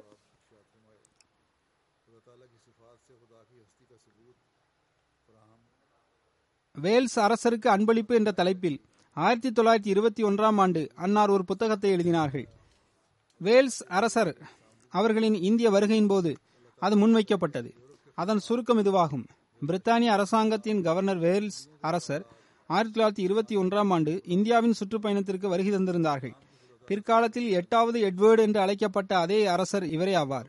ஆயிரத்தி தொள்ளாயிரத்தி முப்பத்தி ஆறாம் ஆண்டு கருத்து வேறுபாடு கொண்டு தனது பதவியை ராஜினாமா செய்து விட்டார்கள் ஹசரத் முஸ்லிம் அவர்கள் அன்னாரின் இந்திய வருகையின் போது வேல்ஸ் அரசருக்கு அன்பளிப்பு என்ற பெயரில் புத்தகம் எழுதினார்கள். உசுர் அவர்களின் ஆலோசனைக்கேற்ப அகமதியா ஜமாத்தின் முப்பத்தி ஐந்தாயிரத்தி இருநூற்றி எட்டு உறுப்பினர்களில் ஒவ்வொருவரும் ஒரு அணா கொடுத்து அந்த புத்தகத்தின் வெளியீட்டிற்கான ஏற்பாட்டை செய்தார்கள். அகமதியா ஜமாத்தின் குழு ஒன்று லாகூரில் இருபத்தி ஏழு பிப்ரவரி அன்று ஆயிரத்தி தொள்ளாயிரத்தி இருபத்தி இரண்டாம் ஆண்டு பஞ்சாப் அரசாங்கத்தின் மூலமாக பிரின்ஸ் ஆஃப் வேல்ஸின் சமூகத்திற்கு ஒரு முகவரியில் இந்த இஸ்லாமிய புத்தகத்தை தன்னிகரற்ற அன்பளிப்பின் வடிவில் முன்வைத்தது. ஹசரத் முஸ்லிம் அவர்கள் மிகவும் அற்புதமான முறையில் ஆளும் அரசாங்கத்துடன் நன்றியுணர்வை வெளிப்படுத்துவது மட்டுமல்லாமல் ஹசரத் வாக்களிக்கப்பட்ட மசீல் இஸ்லாம் அவர்களின் சுருக்கமான வாழ்க்கை மற்றும் அகமதியா ஜமாத்தின் போதனை வரலாறு மற்றும் அது நிலைநாட்டப்பட்டதன் நோக்கத்தை எடுத்து காட்டினார்கள். இறுதியில் அசர நபி நாயம் சல்லாஹ் அலிவசல்லம் அவர்களின் சுண்ணத்தின்படி செயல்பட்டவாறு பிரித்தானிய அரசாங்கத்தின் கீழ் வாரிசுகள் வரை சென்றடைவதற்கும் போதனை நல்குமாறு வேண்டினார்கள். இஸ்லாத்தின் தூது செய்தியை மிகவும் தாக்கத்தை ஏற்படுத்தக்கூடிய வகையில் அன்னார் எட்ட வைத்தார்கள். அவர்களுக்கு இஸ்லாத்திற்கு வருவதற்கான அழைப்பை விடுத்தார்கள். வேல்ஸ் அவர்கள் உசுரவர்களால் வழங்கப்பட்ட அன்பளிப்பை ஒப்புக்கொண்டார்கள். மேலும் சீஃப் செக்ரட்டரி மூலமாக அதற்கு நன்றியும் கூறினார். அதன் பிறகு நல்ல தாக்கங்களும் ஏற்பட்டன. ஆயிரத்தி தொள்ளாயிரத்தி முப்பத்தி ஆறாம் ஆண்டு எட்டாவது எட்வர்டு என்று அழைக்கப்படக்கூடிய நபர் இங்கிலாந்து அரசரானார். நான் கூறியது போன்று கருத்து வேறுபாடுகளின் காரணமாக பின்னர் அவர் ராஜினாமா செய்துவிட்டார்கள். அன்னார் அந்த அன்பளிப்பை மிகவும் கண்ணியத்துடனும் மரியாதையுடனும் கண்டார்கள். தனது சீஃப் செக்ரட்டரி மூலமாக அதாவது தலைமைச் செயலர் மூலமாக மட்டும் அவர்கள் நன்றி செலுத்தவில்லை. மாறாக ஆயிரத்தி தொள்ளாயிரத்தி இருபத்தி ரெண்டாம் ஆண்டு லாகூரிலிருந்து ஜம்மு வரை பயணம் செய்து அந்த அந்த புத்தகத்தை முழுமையாக படித்து முடித்தார்கள். மிகவும் மகிழ்ச்சி கொண்டார்கள். புத்தகத்தை படித்துக் கொண்டிருக்கும் போது சில இடங்களில் அன்னாரின் முகம் ரோஜா பூவை போன்று மலர்ந்திருந்ததாக பின்னர் கிடைத்த தகவல்களிலிருந்து தெரிய வருகின்றது. அதே போன்று அன்னாரின் உதவியாளரும் கூறியிருக்கின்றார். அன்னார் புத்தகத்தை படித்துக் கொண்டிருக்கும் போது திடீரென எழுந்து நின்று விடுவார்கள். ஆக இதற்கு சிறிது காலம். பிறகு அன்னார் கிறிஸ்துவ மதத்திலிருந்து வெளியேறியதாகவும் அறிவித்து விட்டார்கள். துல்ஃபிகார் என்ற பத்திரிகை ஏப்ரல் மாதம் இருபத்தி நான்காம் தேதி ஆயிரத்தி தொள்ளாயிரத்தி இருபத்தி ரெண்டாம் ஆண்டு அன்று இவ்வாறு எழுதியுள்ளது. அந்த புத்தகம் தொடர்பாக மதிப்புரை ஒன்றையும் வெளியிட்டுள்ளது. இஸ்லாத்தை பரப்புகின்ற பணியில் அகமதியா ஜமாத்தின் இரண்டாவது கலிஃபா அவர்களின் தைரியத்தை நம்மால் பாராட்டாமல் இருக்க முடியாது. வேல்ஸ் பரிசு என்ற புத்தகத்தின் பெரும் பகுதி இஸ்லாமிய தப்லீகால் நிரம்பியுள்ளது. அது ஒரு பெரும் சாதனையாகும். அதை பார்த்து அகமதி அல்லாதவர்கள் ஏக்கம் கொள்வார்கள். பத்திரிகை கட்டுரைகளின் மேஜைகளிலிருந்து காழ்ப்புணர்ச்சி எனும் மாலையை கழுத்திலிருந்து கலற்றி வைத்து விடுவது அவசியமாகும். அதன் காரணமாக அந்த பரிசை கண்டு வியந்து எழுந்து நிற்கின்றோம். இந்த பரிசில் நூலாசிரியரான அறிஞர் ஹசரத் நபிகள் நாயகம் சல்லாஹ் அலிவல்லாம் அவர்களின் சுண்ணத்தின்படி முழுமையாக அமல் செய்துள்ளார்கள். இஸ்லாத்தின் அழைப்பில் மிகவும் சுதந்திரமாகவும் தைரியத்துடனும் ஆங்கிலேய அரசாங்கத்தின் வாரிசுதாரர்களுக்கு எட்ட வைத்து விட்டார்கள். இரண்டாவது விஷயம் என்னவென்றால் இஸ்லாத்தின் ஏதாவது ஒரு பிரிவின் ஒரு நபர் அல்லது தற்போதைய காலத்தில் வெறுப்பை விரும்பும் ஏதாவது ஒரு பத்திரிகை இந்த பரிசின் மீது ஆட்சேபனை செய்யக்கூடும். அந்த பரிசில் தேவையற்ற பாராட்டுதல்கள் எங்கும் இடம்பெற்றிருப்பதாக எங்களுக்கு தெரியவில்லை. ஆயினும் சில இடங்கள் இருக்கின்றன. அதில் ஹசரத் மிர்சா சாஹிப் ஆரம்பம் முதல் கடைசி காலகட்டத்தின் பகுதிகளை நான் கண்டுள்ளேன். ஆனால் அந்த சம்பவங்கள் அமைதியின் விருப்பம் மற்றும் அரசாங்கத்தின் நன்றியுணர்வை வெளிப்படுத்தக்கூடியவையாகும். அமைதியற்ற வன்முறையை விரும்பும் பிரிவை அல்லாஹ் ஒருபோதும் விரும்ப மாட்டான். மேலும் அல்லாஹ் அதனை அழித்து நாசமாக்கி விடுவான். இதேபோன்று பஞ்சாபை சேர்ந்த நீம் சர்க்காரி பத்திரிகை சிவில் அண்ட் மிலிட்டரி கெசட்டில் இவ்வாறு எழுதியுள்ளது. ஏப்ரல் மாதம் பதினெட்டாம் தேதி ஆயிரத்தி தொள்ளாயிரத்தி இருபத்தி ரெண்டாம் ஆண்டு தனது வெளியீட்டில் அது இவ்வாறு கூறுகிறது. இதை நாம் ஏற்றுக்கொண்டே தீர வேண்டும். மிகவும் தகுதியுடனும் ஞானத்துடனும் தனது சான்றுகளை மிக அழகிய வடிவில் எடுத்து வைக்கப்பட்டுள்ளது. அதன் நோக்கம் தப்லீக் முயற்சியாகும். பிரின்ஸ் ஆஃப் வேல்ஸ் அகமதி ஆக இருந்தாலும் இல்லாவிட்டாலும் இந்த புத்தகத்தின் முக்கியத்துவம் மற்றும் விலை மதிப்பில் எந்த சந்தேகமும் இல்லை.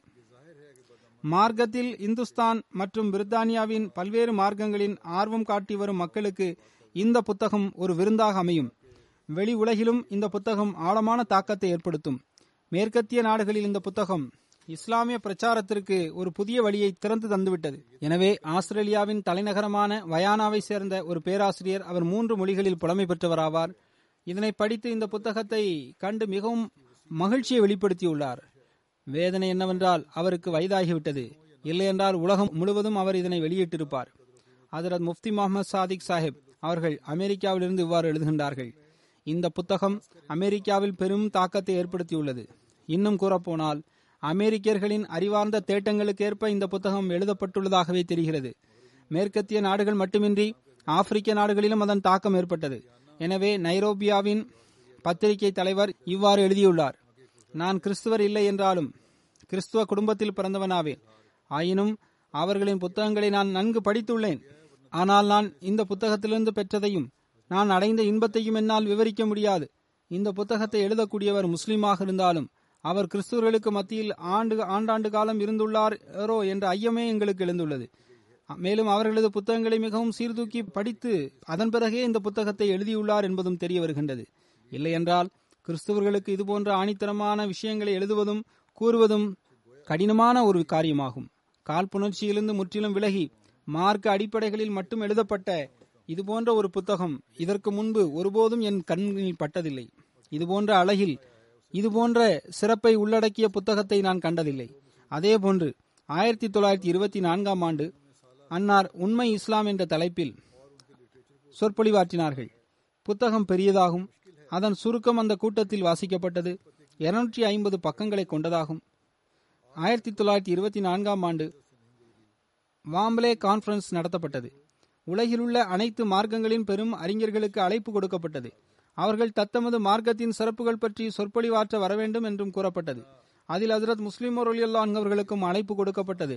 ஹசரத் முஸ்லிமோ ரொலியல்லான் அவர்கள் அந்த மாநாட்டிற்காக அகமதியத் அதாவது உண்மை இஸ்லாம் என்ற பெயரில் மே மாதம் இருபத்தி நான்காம் தேதி முதல் ஜூன் மாதம் ஆறாம் தேதி வரை அதாவது இரண்டு வாரத்திற்கும் குறைவான காலத்தில் மிகவும் அற்புதமான நூலை எழுதினார்கள். பின்னர் அதன் சுருக்கத்தை ஹசரத் முஸ்லிமோர் ஒலியல்லான் அவர்களின் முன்னிலையில் ஹசரத் சௌத்ரி முகமது ஜஃபர்லா கான் சாஹிப் அவர்கள் அந்த மாநாட்டில் வாசித்து காட்டினார்கள். அந்த சொற்பொழிவு எத்தனை தனித்து சிறப்பு மிக்கதாக இருந்ததென்றால் கிறிஸ்துவர்களின் பெரும்பெரும் தலைவர்களும் தன்னையும் மறந்து பாராட்டினார்கள். மேலும் நிச்சயமாக இந்த கட்டுரை மனித எண்ணங்களை எடுத்துரைத்துள்ளன. தர்பியத் மற்றும் சான்றுகள் மற்றும் அதன் சிறப்புகள் அதனுடைய அழகு முற்றிலும் தனித்தன்மை வாய்ந்ததாக இருக்கின்றது என்றும் கூறினார்கள். எனவே இந்த சொற்பொழிவின் மூலம் இறைவன் அகமதியத் அதாவது உண்மை இஸ்லாத்தின் தூது செய்தியை உலக மார்க்கத்தின் பெரும் பெரும் தலைவர்களுக்கு எட்ட வைப்பதற்கான சந்தர்ப்பமாக ஆக்கிவிட்டான். அவர்களும் இஸ்லாத்தின் உண்மைத்துவத்தை ஒப்புக்கொள்ளும் நிர்பந்தத்திற்கு ஆளாகிவிட்டார்கள். இந்த புத்தகத்தில் ஹசரத் முஸ்லிம் அவர்கள் இஸ்லாத்தின் அழகிய போதனைகளை பல்வேறு அம்சங்களில் மிகவும் அழகிய முறையில் ஒளியூட்டியுள்ளார்கள். முதன் முதலில் அவர்கள் சூரா சாஃபாத்தின் வசனங்களிலிருந்து இந்த விஷயத்தை நிறுவனம் செய்தார்கள். அதாவது இங்கு நடைபெறுகின்ற இந்த மார்க்க மாநாடுகளின் செய்திகளை பற்றி இன்றிலிருந்து ஆயிரத்தி முன்னூறு ஆண்டுகளுக்கு முன்பாகவே திருக்குரான் செய்தி வழங்கியுள்ளது என்று கூறினார்கள். அதன் பிறகு அன்னார் இஸ்லாத்தின் அறிமுகத்தை செய்து வைத்தார்கள். பின்னர் உறுதியான சான்றுகள் மூலம் அகமதியத் மற்றும் உண்மை இஸ்லாம் இரண்டும் ஒரே விஷயம்தான் என்பதையும் நிறுவனம் செய்தார்கள். அதன் பிறகு அன்னார் மார்க்கத்தின் நான்கு நோக்கங்களை எடுத்து வைத்தார்கள். அதன் அடிப்படையில் முதலில் இறைவன் தொடர்பான இஸ்லாமிய சிந்தனைகளை மிகவும் தெளிவுடன் எடுத்துரைத்தார்கள். மனிதன் தனது இறைவனுடன் எவ்வாறு தொடர்பு வைக்க வேண்டும் என்று இஸ்லாம் எவ்வாறு விரும்புகின்றது என்றும் அன்னார் விளக்கினார்கள். இறைவன் புறமிருந்து மனிதனுக்கு என்னென்ன பொறுப்புகள் சுமத்தப்பட்டுள்ளன என்பதையும் விளக்கினார்கள். இறைவன் மீது மட்டுமே நம்பிக்கை வைக்க வேண்டும் காரணிகளை பயன்படுத்தவே கூடாது என்று இஸ்லாம் போதிப்பதாக கூறப்படும் கேள்விகளுக்கும் பதிலளித்தார்கள். அதாவது எல்லா பணிகளையும் இறைவனிடம் ஒப்படைத்து விட வேண்டும் கை கால் அசைப்பதற்கு எந்த அவசியமும் இல்லை என்று முஸ்லிம்கள் மீது செய்யப்படும் ஆட்சேபனைகளுக்கும் அன்னார் பதிலளித்தார்கள். இஸ்லாம் ஒருபோதும் அதுபோன்ற போதனையை வழங்கவில்லை என்பதை திருக்குரான் ஆதாரத்தின் மூலமாக ஹசரத் முஸ்லிம் அல்லான் அவர்கள் நிறுவனம் செய்துள்ளார்கள். இன்னும் கூறப்போனால் காரணிகளை முழுமையாக பயன்படுத்த வேண்டும் வழிமுறைகளை முழுமையாக பின்பற்ற வேண்டும் அதன் பின்னரே இறைவன் மீது நம்பிக்கை வைக்க வேண்டும். தவக்குல் என்பது காரணிகளை கைவிட்டு விடுவதன் பெயர் அல்ல. மாறாக இறைவன் ஓர் உயிருள்ள இறைவன் ஆவான் என்ற நம்பிக்கையின் பெயர்தான் தவக்குல் ஆகும் என்பதை ஹசரத் முஸ்லிம் ஓர் அலி அதில் விளக்கியுள்ளார்கள். பின்னர் ஹசரத் முஸ்லிம் ஓர் அலி இந்த விஷயத்தை பற்றியும் ஒளிபாச்சினார்கள் அதாவது தற்போது இஸ்லாம் மட்டும்தான் மனிதனை இறைவனுடன் சந்திக்க வைக்க முடியும். ஏனென்றால் இஸ்லாம் இவ்வாறு வாதம் செய்கின்றது. எவரெல்லாம் இஸ்லாம் கூறும் போதனைக்கு ஏற்ப செயல்பட்டவாறு இறைவனை சந்திப்பதற்கு துடிப்புடன் இருப்பாரோ இறைவன் நிச்சயம் அவருக்கு கிடைத்து விடுவான். ஹசரத் முஸ்லிமோர் அலியல்லான்கவர்கள் கூறுகின்றார்கள் இஸ்லாத்தின் போதனையின்படி நடந்து இறை பண்புகளை வெளிப்படுத்தக்கூடிய நபர்கள் இஸ்லாத்தில் தோன்றி வந்துள்ளார்கள் என்பதையும் விளக்கினார்கள். இதுபோன்ற சந்தேகங்களை இஸ்லாத்தால் மட்டுமே தீர்த்து வைக்க முடியும். எனவே அந்த நபர்கள் இறை இருப்பை பற்றிய முழுமையான ஞானத்தை வழங்கியுள்ளார்கள். ஆக இக்காலத்தில் அல்லாஹ் இந்த நோக்கத்திற்காக அதாவது மக்கள் இறைவனது இருப்பை அடையாளம் கண்டுகொள்ள வேண்டும் சந்தேகம் மற்றும் ஐயங்கள் என்ற வாழ்க்கையிலிருந்து தூயவர்களாக இருக்க வேண்டும் என்பதற்காக ஹசரத் வாக்களிக்கப்பட்ட மசீல் இஸ்லாம் அவர்களை அல்லாஹ் அனுப்பியுள்ளான். அதன் பிறகு ஹசரத் முஸ்லிம் அவர்கள் நல்லொழுக்கத்தின் மீது பல்வேறு அம்சங்கள் பற்றியும் விரிவாக விளக்கியுள்ளார்கள். மேலும் இஸ்லாத்தின் நல்லொழுக்க போதனைகள்தான் முற்றிலும் தூய்மையானதாகும். மேலும் வேறு எந்த மார்க்கமும் அதனுடன் போட்டி போடவே முடியாது என்பதையும் அன்னார் அந்த சொற்பொழிவில் நிறுவனம் செய்துள்ளார்கள். பின்னர் அன்னார் நல்லொழுக்கத்தின் அழகிய விதிமுறைகளையும் தீய ஒழுக்கங்களிலிருந்து தப்பிப்பதற்கான வழிமுறைகளை பற்றியும் ஒளிவாற்றியுள்ளார்கள் மேலும் ஒழுக்கத்தை சரி செய்து கொள்வது தொடர்பான இஸ்லாமிய போதனைகளையும் அன்னார் எடுத்துக் கூறினார்கள். அதன் பிறகு அன்னார் நாகரீகம் தொடர்பாக இஸ்லாமிய போதனைகளையும் எடுத்துரைத்தார்கள். மிகவும் நுட்பமான வழிமுறைகளில் நல்லொழுக்கம் மற்றும் நாகரிகத்திற்கும் இடையிலுள்ள வித்தியாசத்தை விளக்கினார்கள். பின்னர் சமூகத்தில் பல்வேறு தரப்பட்ட மக்களுடன் மனிதனுக்குள்ள தொடர்புகள் எந்தெந்த வரம்புகளில் இருக்க வேண்டும் என்பது பற்றியும் ஒளிபாய்ச்சியுள்ளார்கள் பின்னர் குடியுரிமையின் விதிமுறைகளையும் எடுத்து வைத்தார்கள். அதன் பிறகு அரசாங்கம் மற்றும் பொதுமக்களின் கடமைகள் மற்றும் உரிமைகள் பற்றியும் விரிவாக விளக்கினார்கள். பின்னர் இந்த கட்டுரையை மேலும் விரிவுபடுத்தியவாறு அரசாங்கங்களுக்கிடையேயான தொடர்புகள் எவ்வாறு இருக்க வேண்டும் என்பது பற்றியும் ஒளிபாட்சியுள்ளார்கள் மேலும் பல்வேறு நாடுகளில் பிரச்சனைகளை தீர்ப்பதற்கான திருக்குறானின் அழகிய வழிமுறைகளையும் விதிமுறைகளையும் எடுத்து எடுத்து கூறினார்கள். மேலும் லீக் ஆஃப் நேஷனின் அடித்தளம் இந்த விதிமுறையின் கீழ் அமைக்கப்பட்டால் அது வெற்றி பெறும் என்று கூறினார்கள். அவ்வாறு அது வைக்கப்படவில்லை. எனவே அது தோற்று போனது. அதேபோன்று யுஎன்ஓ ஐநா அமைப்பும் இதன்படி செயல்படவில்லை என்றால் அதுவும் தோற்றுவிடும் என்று கூறினார்கள். எவ்வாறு இருப்பினும் புத்தகத்தின் இறுதியில் ஹசரத் முஸ்லிம் அலியுல்லான் அவர்கள் மரணத்திற்கு பிறகு நிகழும் நிலைமைகளை பற்றியும் ஒளிவாற்றியுள்ளார்கள் மேலும் மறு உலகில் கிடைக்கும் நற்கூலி மற்றும் தண்டனை பற்றியும் அதில் எடுத்துக் கூறியுள்ளார்கள். இந்த புத்தகத்தில் ஹசரத் வாக்களிக்கப்பட்ட மசீல் இஸ்லாம் அவர்களின் போதனை பற்றி மட்டும் கூறவில்லை. மாறாக அந்த போதனையின்படி செயல்படக்கூடியவர்களின் உதாரணங்களையும் அன்னார் எடுத்துக் கூறினார்கள். அந்த மக்கள் எவ்வாறு தங்களது வாழ்க்கையில் புரட்சியை ஏற்படுத்தினார்கள் என்பதையும் ஹசரத் வாக்களிக்கப்பட்ட மசீல் இஸ்லாம் அவர்களின் போதனை அவரிடத்தில் எவ்வாறு தாக்கத்தை ஏற்படுத்தியுள்ளது என்பதையும் மேலும் அவர்களில் சிலர் தமது உயிரையும் அர்ப்பணித்து விட்டனர் என்பதையும் ஆயினும் அன்னாரின் போதனையை அவர்கள் கைவிட்டு விடவில்லை என்பதையும் விரிவாக எடுத்துக் கூறினார்கள். இறுதியில் ஹசரத் முஸ்லிம் அவர்கள் முழு உலகிலும் வசிக்கக்கூடியவர்களுக்கு அகமதியத்தை ஒப்புக்கொள்ளுமாறு அழைப்பு விடுத்தவாறு அவர்களின் கஷ்டங்கள் நீங்குவதற்கான நேரம் வந்துவிட்டதாக நற்செய்தியும் வழங்கினார்கள்.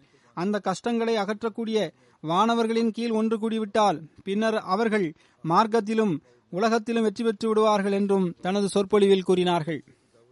கட்டுரை முடிவு பெற்றதும் கூட்டத்தின் தலைவர் பல்வேறு சொற்களில் தனது கருத்தை எடுத்துரைத்தவாறு கூறினார். எனக்கு அதிகமாக பேசுவதற்கு அவசியமில்லை. கட்டுரையின் சிறப்பு மற்றும் அதன் மேன்மையை கட்டுரையே வெளிப்படுத்திவிட்டது. நான் தற்போது மாநாட்டின் பார்வையாளர்கள் சார்பாக கட்டுரையின் சிறப்பு கட்டுரையின் வரிசை கிரமம் அதன் எண்ணங்கள் மற்றும் உயர்தரமான ஆதாரங்களின் வலிமைக்காக ஹசரத் கலிஃபத்துல் மசி அவர்களுக்கு நான் நன்றி செலுத்திக் கொள்கின்றேன். பார்வையாளர்கள் முகத்தாலும் நாவின் நிலையாலும் எனது இந்த கூற்றை ஒப்புக்கொண்டிருக்கின்றார்கள். அவர்கள் புறமிருந்து நன்றி கூறுவதற்கு நான் பொருத்தமானவனாக இருக்கின்றேன் என்று நான் நம்புகின்றேன். நான் அவர்களின் எண்ணங்களை பிரதிபலிக்கும் உரிமையை செயலாற்றிக் கொண்டிருக்கின்றேன். ஒரு சகோதரர் ஹசரத் சாஹிப் அவரிடம் வந்தார். மேலும் நான் இந்தியாவில் முப்பது ஆண்டுகள் பணி செய்துள்ளேன். நான் முஸ்லிம்களின் சூழல்களை ஆய்வு செய்து வந்துள்ளேன் ஏனென்றால் நான் ஒரு மிஷினரியாக இந்தியாவில் பணி செய்தேன். ஆனால் நீங்கள் எந்த சிறப்புடன் தெளிவுடன் மற்றும் மேன்மையுடன் இன்று இந்த கட்டுரையை எங்களுக்கு முன்னால் வைத்தீர்களோ நான் இதற்கு முன்பு வேறு எந்த கூட்டத்திலும் இப்படி ஒரு சொற்பொழிவை கேட்டதில்லை. கட்டுரை எண்ணங்களின் அடிப்படையில் வரிசை கிரமத்தின் அடிப்படையிலும் ஆதாரத்தின் அடிப்படையிலும் ஆழ்ந்த தாக்கத்தை கொண்டதாக இருக்கின்றது. நான் உங்களுக்கு வாழ்த்துக்களை தெரிவித்துக் கொள்கின்றேன். மற்றொரு நபர் வந்தார். அவர் கூறினார் நான் இந்த கட்டுரையை கேட்பதற்காக பிரான்சிலிருந்து வந்துள்ளேன். கிறிஸ்துவத்தை விட நான் இஸ்லாத்திற்கு முன்னுரிமை வழங்கி வந்தேன். இஸ்லாத்தை விட புத்த மதத்திற்கு நான் முன்னுரிமை வழங்கி வந்தேன். ஆனால் நான் தற்போது தங்களின் கட்டுரையை கேட்ட பிறகு கூறுகின்றேன் புத்த மதத்தையும் நான் கேட்டிருக்கின்றேன். உண்மையில் இஸ்லாம் தான் அனைத்து மார்க்கங்களை விட மேலான மார்க்கமாகும் என்பதை நான் தற்போது ஒப்புக்கொள்கின்றேன் என்று கூறினார். மேலும் தாங்கள் எந்த அழகுடனும் சிறப்புடனும் மேலும் அழகிய முறையிலும் இஸ்லாத்தை முன்வைத்திருக்கின்றீர்களோ அதற்கு வேறொரு மார்க்கம் ஒருபோதும் போட்டி போடவே முடியாது. எனது உள்ளத்தில் அதற்கு தற்போது ஆழமான தாக்கங்கள் உள்ளன. இன்னும் ஏராளமான நல்ல கருத்துக்கள் எல்லாம் அந்த சபையில் எடுத்து வைக்கப்பட்டன. அடுத்து மிஸ் சார்லஸ் என்ற மாநாட்டின் செ- செயலாளர் சௌத்ரி சாய்பாரிடம் இவ்வாறு கூறினார். நான் உங்களுக்கு வாழ்த்துக்களை தெரிவித்துக் கொள்கின்றேன். மக்கள் உங்களுக்கு நன்றி தெரிவிக்கின்றனர்.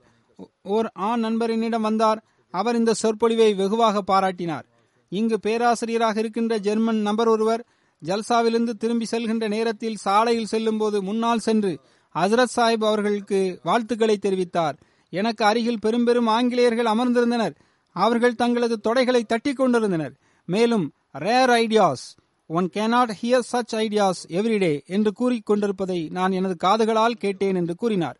பொருள் இவை மிகவும் அழகிய சிந்தனைகளாகும். இதுபோன்ற சிந்தனைகள் தினமும் கேட்பதற்கு கிடைக்காது. அதே பேராசிரியர் அறிவிக்கின்றார் சில இடங்களில் மக்கள் தங்களையும் அறியாமல் what a beautiful and true principle என்று கூறினார்கள். அதாவது என்ன ஒரு அழகான உண்மையான போதனைகள் என்பதை மக்கள் தன்னையும் அறியாமல் பாராட்டிக் கொண்டிருந்தனர். தனது கருத்தை அவர் இந்த சொற்களில் வெளிப்படுத்தி கொண்டிருந்தார். இந்த ஜெர்மானிய பேராசிரியர் அகமதிகளுக்கு இந்த ஒரு சந்தர்ப்பம் ஒரு திருப்புமுனையாக அமைந்துவிட்டது என்று கூறினார். அதாவது முன்னேற்றத்திற்குரிய ஒரு இடமாகும் என்று கூறினார். இது எப்படிப்பட்ட வெற்றி என்றால் நீங்கள் ஆயிரக்கணக்கான பவுண்டுகளை செலவிட்டிருந்தாலும் இதுபோன்ற விளம்பரமும் வெற்றியும் உங்களுக்கு கிடைத்திருக்காது. இவை அனைத்தும் ஒரு சொற்பொழிவின் மூலம் உங்களுக்கு கிடைத்திருக்கின்றது என்று அவர் கூறினார். பஹாயி மார்க்கத்தின் ஒரு பெண்மணி சொற்பொழிவை கேட்டார். பின்னர் எங்களுடன் வீட்டிற்கு அருகில் வரை வந்தார். நான் பஹாயி எண்ணங்களை கொண்ட பெண்மணியாவேன். ஆனால் இன்றைய சொற்பொழிவை கேட்ட பிறகு எனது எண்ணங்கள் மாறிவிட்டன. தங்களின் சொற்பொழிவுகளை நான் அதிகமாக கேட்க விரும்புகின்றேன். எப்போது எங்கெங்கெல்லாம் தங்களின் சொற்பொழிவுகள் நிகழும் என்பதை எனக்கு நீங்கள் தயவு செய்து கூறிவிடுங்கள். நான் நிச்சயம் அங்கு வந்து விடுவேன் என்று கூறினார். ஒரு பெண்மணி பின்தொடர்ந்து வந்து தனது வீட்டிற்கு தேநீர் அருந்த வருமாறு அழைப்பு கொடுத்தார். மற்றொரு சகோதரர் நாட்டுப்பற்றை விட மிகவும் அன்பிற்குரிய கட்டுரையை நீங்கள் எடுத்து கூறிவிட்டீர்கள் என்றெல்லாம் பாராட்டினார். ஆக எவ்வாறு இருப்பினும் சில துளிகளையே நான் தற்போது உங்களுக்கு முன்னால் எடுத்து வைத்துள்ளேன். அது பதினெட்டு வயதிலிருந்து முப்பத்தி ஐந்து வரையிலான அறிவு மற்றும் இறை ஞானத்தின் முத்துக்களாக அமைந்துள்ளது. ஹசரத் முஸ்லிமோ அலி அல்லாஹ் அவர்களின் இளமை பருவத்தின் ஆரம்பம் பிறகு இளமை பருவம் பின்னர் அதன் தொடர்ச்சியாக இளமை பருவத்தில் ஆற்றிய சொற்பொழிகளாகும் இவை. இது எந்த நபரின் கூற்றுகள் என்றால் நான் கூறியது போன்று அந்த நபர் உலகியல் கல்வி எதையும் கற்றிருக்கவில்லை. ஆனால் பௌதீக மற்றும் ஆன்மீக ஞானத்தால் அவர் நிரப்பப்பட்டிருந்தார். அவர் அதரது வாக்களிக்கப்பட்ட மசி அலி இஸ்லாமர்களின் உண்மைத்துவம் மற்றும் அதில் நபியல் நாயகம் சல்லல்லாஹ் அலைஹி அவர்களின் உண்மைத்துவத்திற்கு ஒரு அடையாளமாக திகழ்கின்றார். நான் எடுத்து வைத்துள்ள விஷயங்கள் அனைத்தும் பதினேழு ஆண்டுகால காலகட்டத்தில் அன்னார் கூறிய விஷயங்களாகும். கிலாஃபத்திற்கு முன்பு அன்னார் கூறிய சில விஷயங்களையும் கிலாஃபத்திற்கு பிறகு அன்னார் ஆற்றிய சில உரைகளையும் நான் எடுத்து வைத்துள்ளேன். இவை அனைத்தும் பதினேழு ஆண்டு காலகட்டத்தில் அன்னார் ஆற்றிய சொற்பொழிவுகளாகும். அதில் நூறில் ஒரு பங்கை கூட என்னால் எடுத்துக் கூற முடியவில்லை என்றே நான் கருதுகின்றேன். புத்தகத்தின் அறிமுகத்தை எடுத்துக் கூறலாம் என்று எண்ணியிருந்தேன். இன்னும் குத்பாக்களும் ஹசரத் முஸ்லிமோர் அலியல்லான்கோர்களின் தப்சீர்களும் இருக்கின்றன. அதில் அறிவு மற்றும் ஞானத்தின் கருத்துக்கள் நிறைந்திருக்கின்றன. மேலும் அதில் அறிவு மற்றும் ஞானத்தின் நதிகள் ஓடிக்கொண்டிருக்கின்றன. பின்னர் பல்வேறு சபைகளில் அன்னார் உலகத்திற்கு வழிகாட்டியுள்ளார்கள். எனவே அந்த கருவூலத்தின் பெரும்பகுதி அச்சிடப்பட்டு விட்டது. ஜமாத் உறுப்பினர்கள் அதனை படிக்க வேண்டும். அல்லாஹ் ஹசரத் முஸ்லிம் அன்கர்களின் அந்தஸ்துகளை உயர்த்தி கொண்டே செல்வானாக. பாகிஸ்தானின் நிலைமைகளுக்காகவும் துவா செய்யுங்கள். அல்லாஹ் அங்குள்ள மக்களுக்கும் அமைதியுடனும் நிம்மதியுடனும் வாழ்க்கையை கழிப்பதற்கு நர்பாக்கியத்தை வழங்குவானாக. மேலும் எதிரிகளின் தாக்குதல்களையும் சதி திட்டங்களையும் தனது அருட்களால் அழித்து விடுவானாக.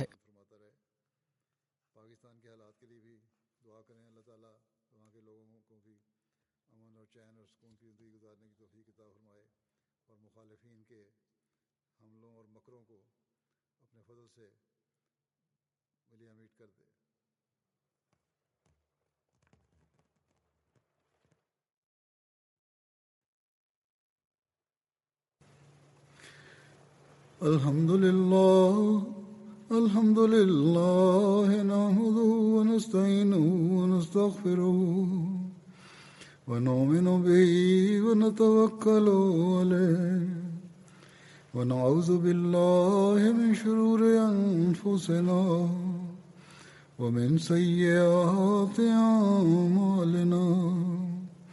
من يهده الله فلا مضل له ومن يضلله فلا هادي له. ونشهد أن لا إله إلا الله.